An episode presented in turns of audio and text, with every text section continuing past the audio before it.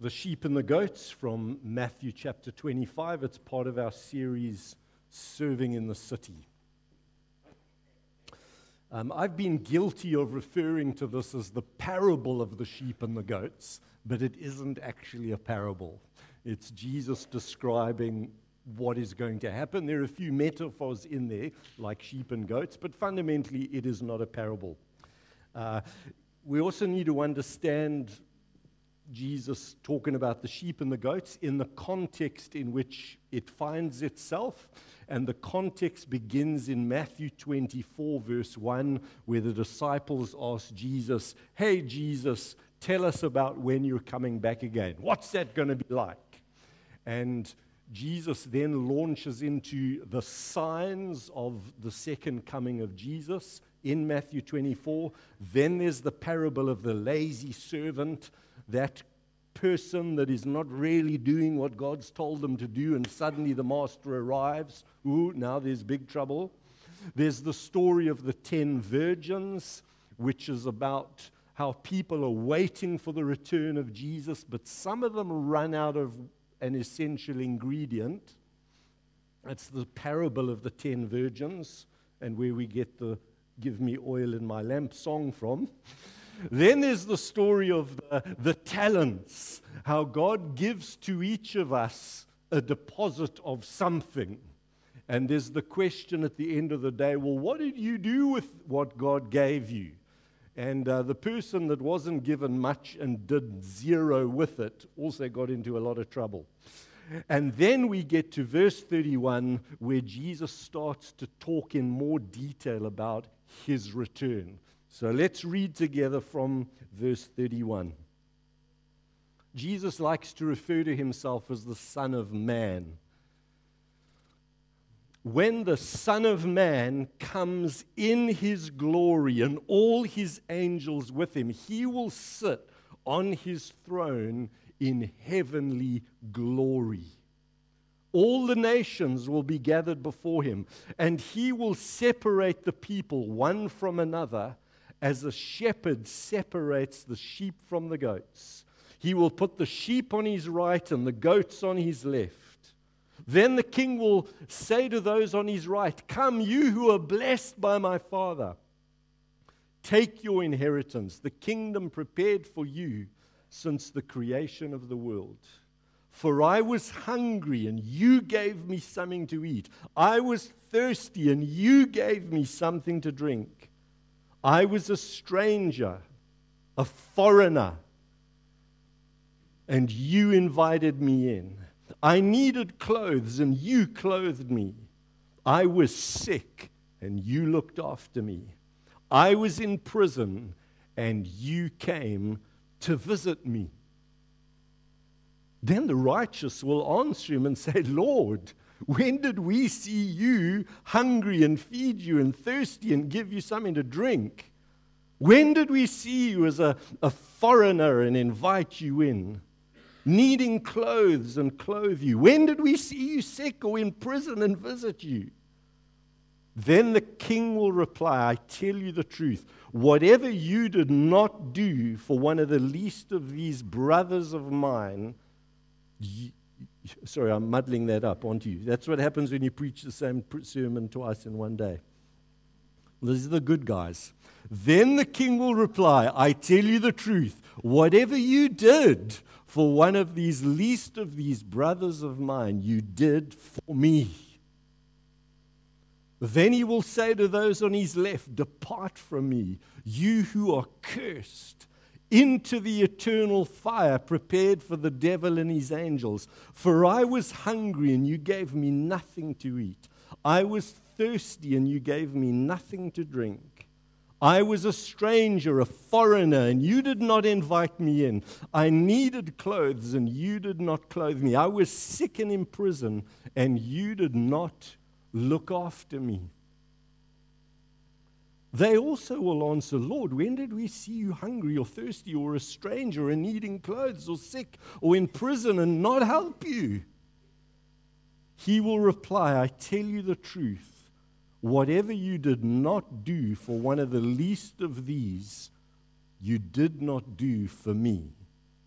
then they will go away to eternal punishment, but the righteous to eternal life. There are a number of things that really stand out for me in the story. Firstly, the clear separation of people at the end of time into two separate groups. Those who are going to be saved and spend an eternity with God in heaven, and those who aren't going to be saved.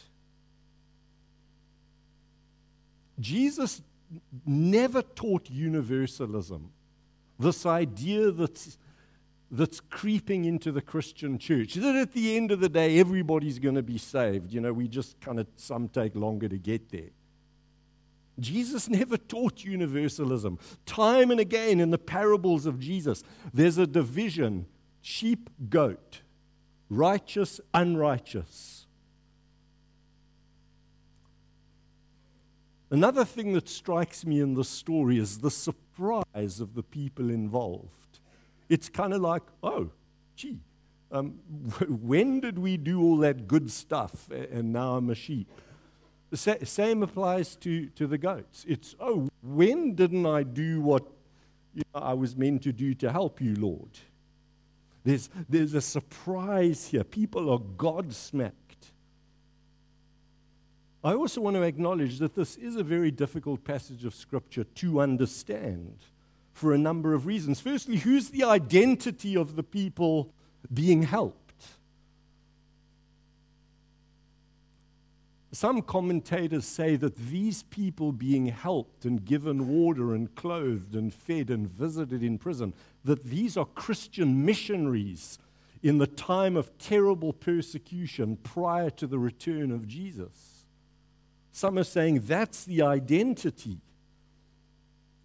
of these individuals. The passage is often understood to say that any poor person standing at the side of the road that needs our help, that is Jesus, and we need to help them. Some have questioned that interpretation. That's in no way implying that we don't have to help people. We know from the Good Samaritan that it doesn't matter who the person is, if they're in need, whether they're from my tribe, my people, whatever, I need to help them. We know that. But we also know that Jesus uses the phrase, these brothers of mine. And some have pointed out that Jesus is very specific about who his brothers are. We know from Matthew 12 that some people came to tell Jesus once, hey, your family's outside, your brothers, your mother is there. And Jesus says, well, who is my mother? Who are my brothers? It's those who do the will of the Father. So this passage needs to be carefully understood. But of course, the biggest question that arises from this passage is this. Does the eternal salvation of everyone really depend on how they have helped the poor and the needy or not?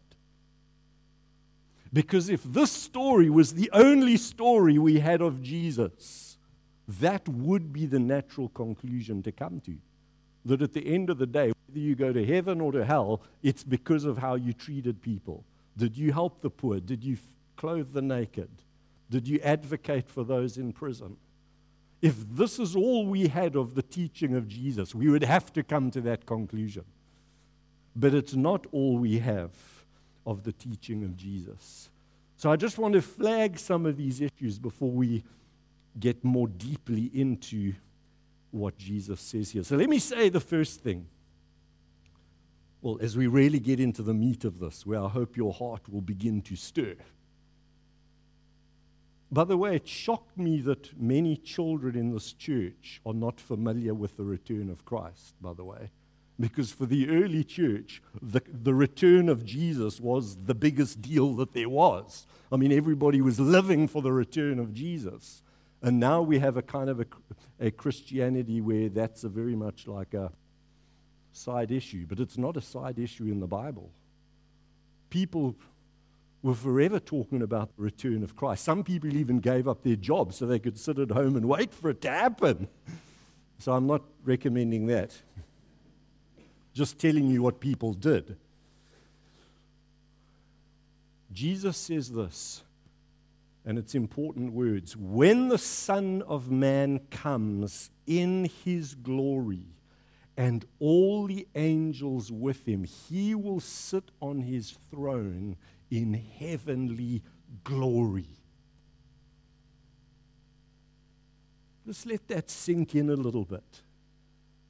Many people, when they think about the return of Jesus, they picture him in the stereotypical way. You know, kind of slouched shoulders, perhaps, bit of brown hair, wavy beard, loose-fitting shirt, sandals. Is that how you think of Jesus? We tend to think about Jesus as he was when he walked this earth. But that's not how we should think about Jesus. That's not the Jesus that's coming back. Some guy in a dusty outfit. There was only a brief period during Jesus' time on earth when people saw him as he was. And we call that the transfiguration of Christ, where he took his best pals up the mountain with him. And while he was there, God allowed the true glory of Jesus to be seen by people, and they were blown away. And Peter said, this is so awesome, we must set up a tabernacle here, a temple, so that this can last forever. So there was just for a few moments, minutes perhaps, where Jesus was glorified, transfigured, and God allowed his true glory to be perceived. The rest of the time, his glory was veiled. Jesus was not even good looking. Sorry, Jesus. Isaiah 53 tells us he had no glory or majesty that we should look upon him. If Jesus walked past you in the street, you wouldn't say to yourself, that's a good-looking guy. You would just say, that's a very plain person. Well, we don't say that kind of thing, but maybe some of us think that occasionally. Jesus was very ordinary. No beauty or majesty that we should be attracted to him. Nothing special about him in the human level. And yes, he did have internal organs. Just, you know.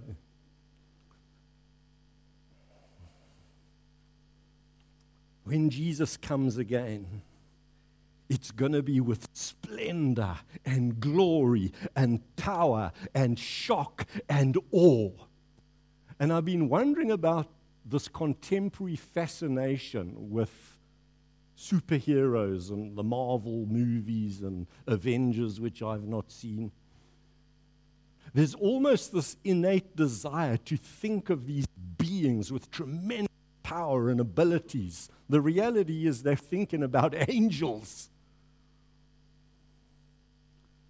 In Revelation, we read there are going to be 100 million angels at the return of Christ. Let's let that soak in for a little bit. And I was thinking, gee, that sounds like quite a lot of angels. But actually, 100 million small fry when you compare to how many people there are on the earth. 7 billion or whatever it is these days. All we need to know is that when Jesus Christ comes back, you're not going to have to wonder what it is and what's happening. Because every eye is going to see it. And that's not because it's on Facebook. In any case, Facebook's algorithm wouldn't allow that to be seen. When Jesus came the first time, he said, I've come to fulfill the prophecy of Isaiah given in chapter 61. His sermon in Luke 4, wherever it is, he says, the Spirit of the Lord is upon me. I've come to preach good news to the poor. He sent me, and he says, verse 2, I have come to proclaim the year of the Lord's favor. And he doesn't complete the sentence. And whenever you're quoting a verse from the Old Testament, not a good idea to cut it in half. Jesus says, I've come to proclaim the year of the Lord's favor. That's because when Jesus came the first time, when Isaiah's looking at this, there's this prophetic telescoping. They're different events, but they get zoomed into one when the prophets talk about them. from their perspective. They lose time perspective. So Jesus says, I've come to proclaim the year of the Lord's favor, to reveal God's grace to people. But when he comes again, the second part of this prophecy will be fulfilled. And to proclaim the day of vengeance for our God. Day of vengeance for our God. The return of Christ is going to be a fearsome day. The biblical adjective often used is glorious. And we read about the return of Christ in Revelation chapter 19. And it's scary stuff. He's carrying a sword. He's not on a little donkey trotting into Jerusalem, turning the other cheek when people abuse him. When Jesus comes again, it's going to be in glory, and he's going to judge the world. And you should read Revelation 19. It's sobering stuff. And it's going to be wonderful that God judges the world. And if you've ever experienced real injustice and real suffering at the hands of others, you'll be grateful as well that somebody is coming to put things right.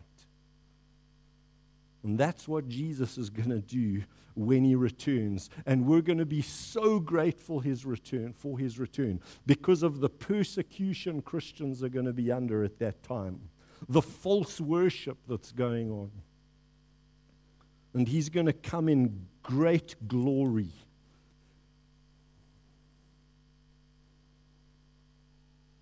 We read on verse 32. All the nations will be gathered before him.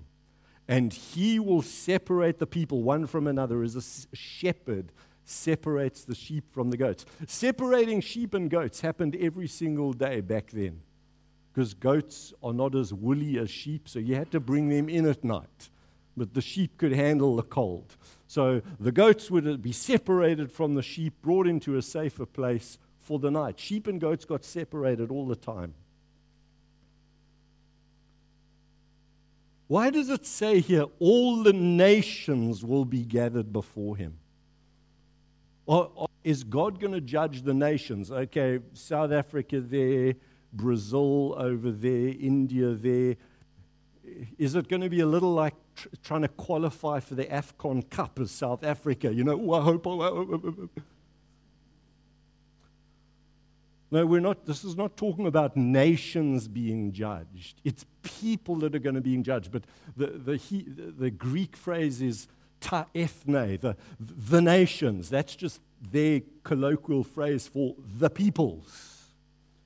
It's the same phrase used in the Great Commission, go into all the world and make disciples of the nations, the people. And so the nations are going to stand, the people are going to stand before God to be judged.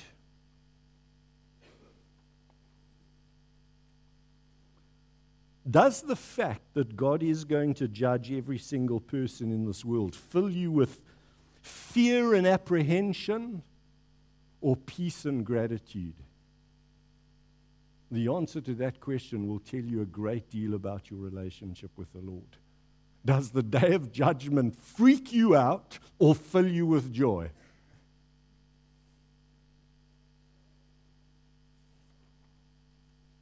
What strikes me again in this passage is the surprise of the people. Oh, it reminds me of Jesus' words in Matthew 7, where on the day of judgment, this is from the Sermon on the Mount, people are going to say, but, I did this, I went to church, I was a Sunday school teacher. And Jesus is going to say, well, I never knew you. There's going to be that element of surprise.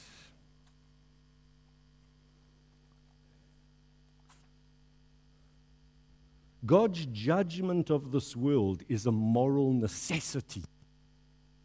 Think of all the injustice that goes on in this world and that has gone on. The years of slavery, the pain that has been inflicted on people. Do we really think that God could just ignore that? How could God maintain his integrity, his holiness, and not judge the world? It's an absolute necessity that God judge the world, and he will. Here are some references to God's judgment from Acts 17. He has set a day when he will judge the world with justice by the man he has appointed. Hebrews 9, man is destined to die once, and after that face judgment. 2 Corinthians 5, for we must all appear before the judgment seat of Christ. Romans 14, we will all stand before God's judgment seat.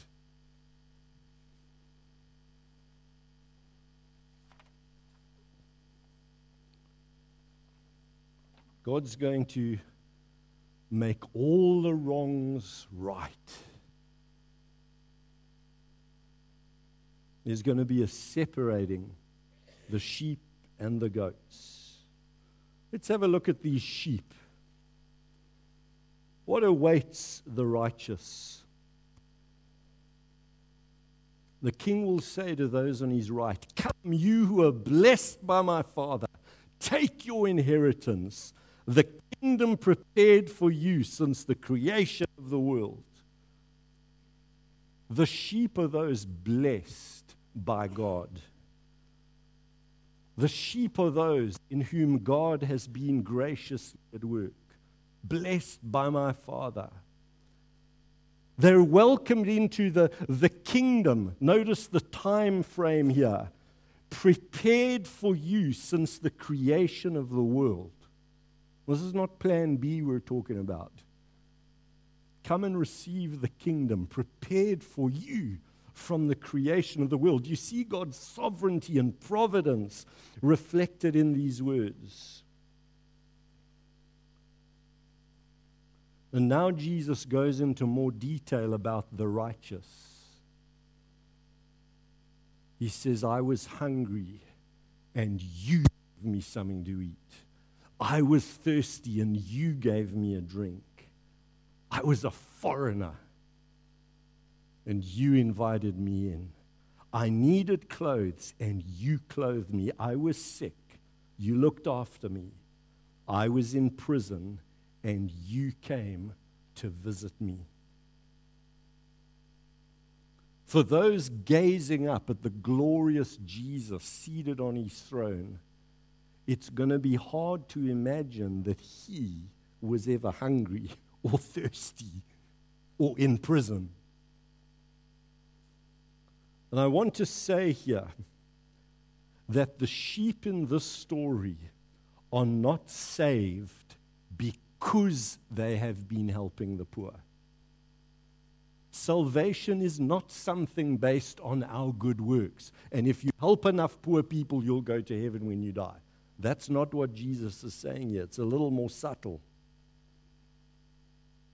Helping the poor and those in prison is not another way to get to heaven. You know, there's kind of the Christian way, the church way.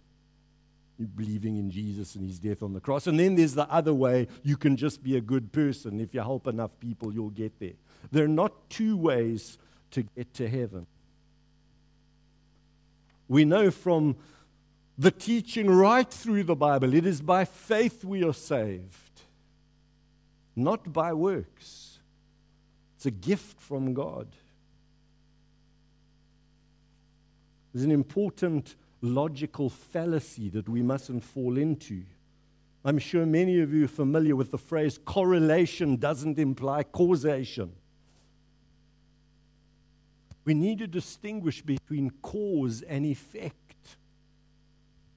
There is a correlation between those who are saved and a particular way in which they treat the poor. There is a correlation there, and I'm not diminishing that at all. There is a correlation between how the unsaved treat the poor. But it's a correlation, it's not the cause. Because when you are truly saved, when you've been born again and God's given you a new heart, you will find that you do have compassion for people, and you will help the poor, and you will be concerned about injustice in society. It's not doing those things that gets you to heaven. Rather, doing those things shows that you're on your way to heaven. Jesus is describing here the behavior of a person who is born again. It's the effect of their salvation, not the reason for it. We can judge the veracity of someone's faith by their lifestyle. The converse also applies. If you find a person and they're quite happy with injustice in society, and if a poor person begs for help, they're not interested in helping. It's not those actions that now makes them not worthy for God's kingdom. It just shows that they're not saved. Jesus is teaching us that our salvation results in actions. I'm reminded of what John wrote. He asks the rhetorical question. He says, if someone has material possessions and sees his brother in need but has no pity on him, how can the love of God be in that person? It's a simple question. If we're not helping people who are in need, experiencing injustice, how can the love of God be in us? How can we think we're Christians? James puts it this way. He says, don't come with your story, you've got faith. He says, show me your faith by what you do. Faith being by itself, if it's not accompanied by actions, is worthless. Martin Luther cleverly said, in German, of course,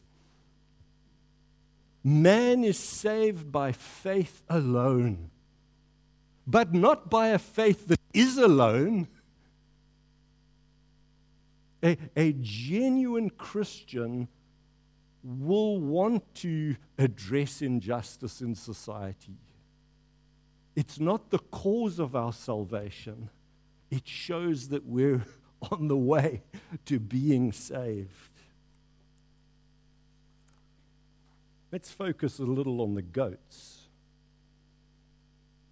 Then he will say to those on his left, depart from me, you who are cursed, into the eternal fire prepared for the devil and his angels.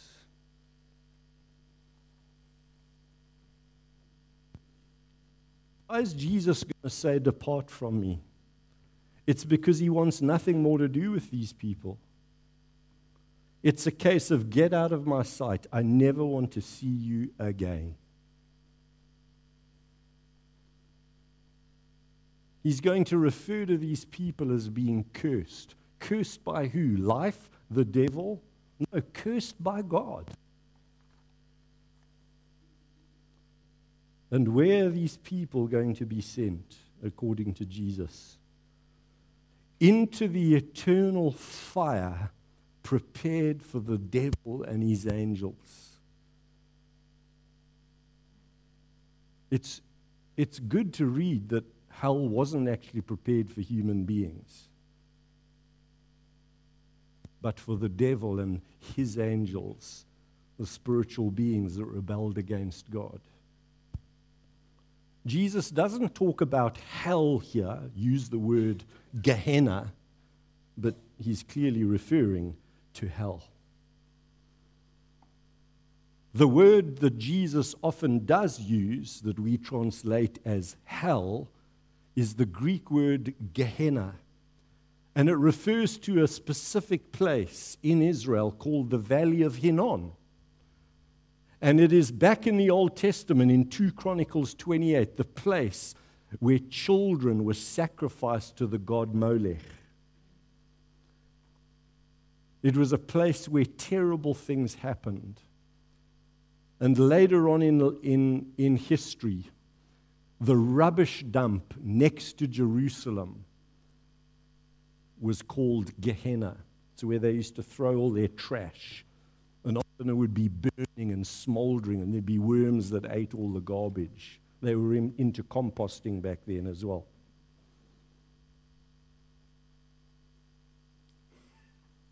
Jesus often warned people about hell. He believed in hell. He spoke more about hell than heaven. He said to Christians and non-Christians alike, to his audience, although no one was Christians back then because it was before he died on the cross.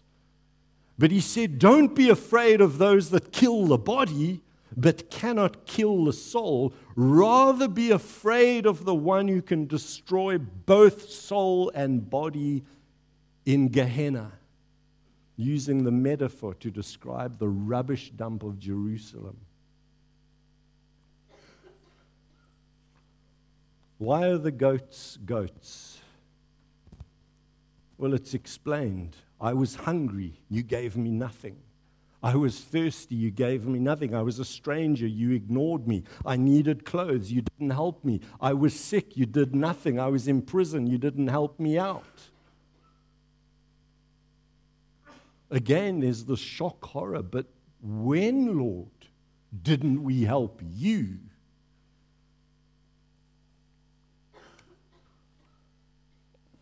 And we know the answer.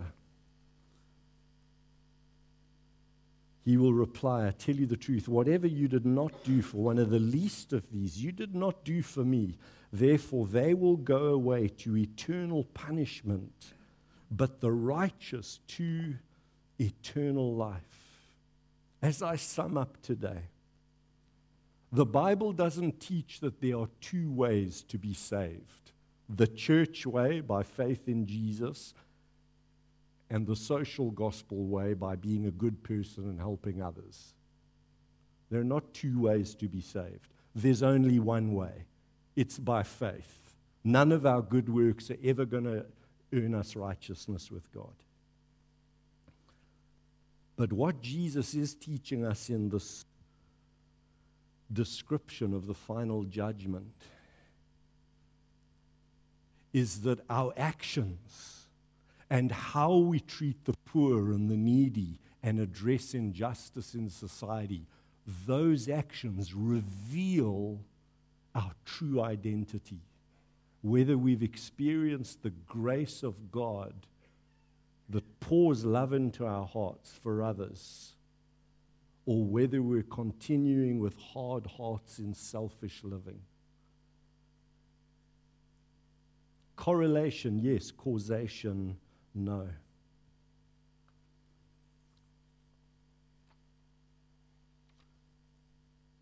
If Jesus were to look at your life, would he be able to see by your actions that you're one of his? Does your lifestyle give it away that you're a Christian? Because right here in the story of the sheep and the goats, we learn how God evaluates the quality of our faith. Does it outwork itself in helping the poor and needy? Let's pray as we close.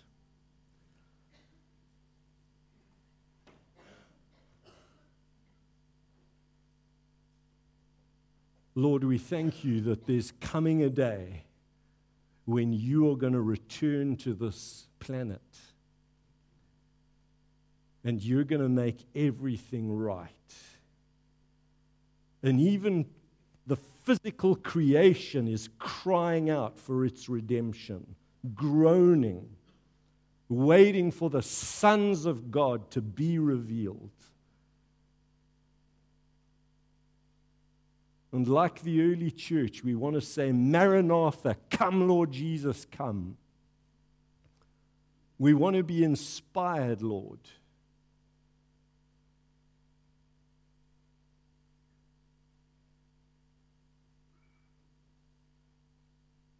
and for those of you that have suffered greatly in your lives, maybe you've been the victim of a horrendous crime. You've experienced great injustice. you can rest assured that God is going to make things right.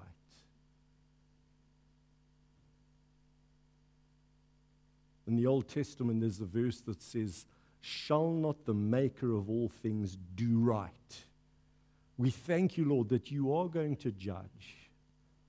And it is our earnest prayer today, Lord, that we would be found among the sheep, that you would say of us one day, "Welcome, blessed are you. Come into your inheritance. Come into the kingdom prepared for you from the foundation of the earth." And help us to realize, Lord, that we are saved by faith, but not by a faith that is alone. Help us all, each and every one in this place, to have a vibrant faith that outworks itself in fighting injustice, in helping the poor, in working towards a just and fair society. And show us each, Lord, what our role can be. As we were reminded earlier, you created us. We are your workmanship, created in Christ Jesus. And then you say, why? To do good works that you've prepared for us to walk in.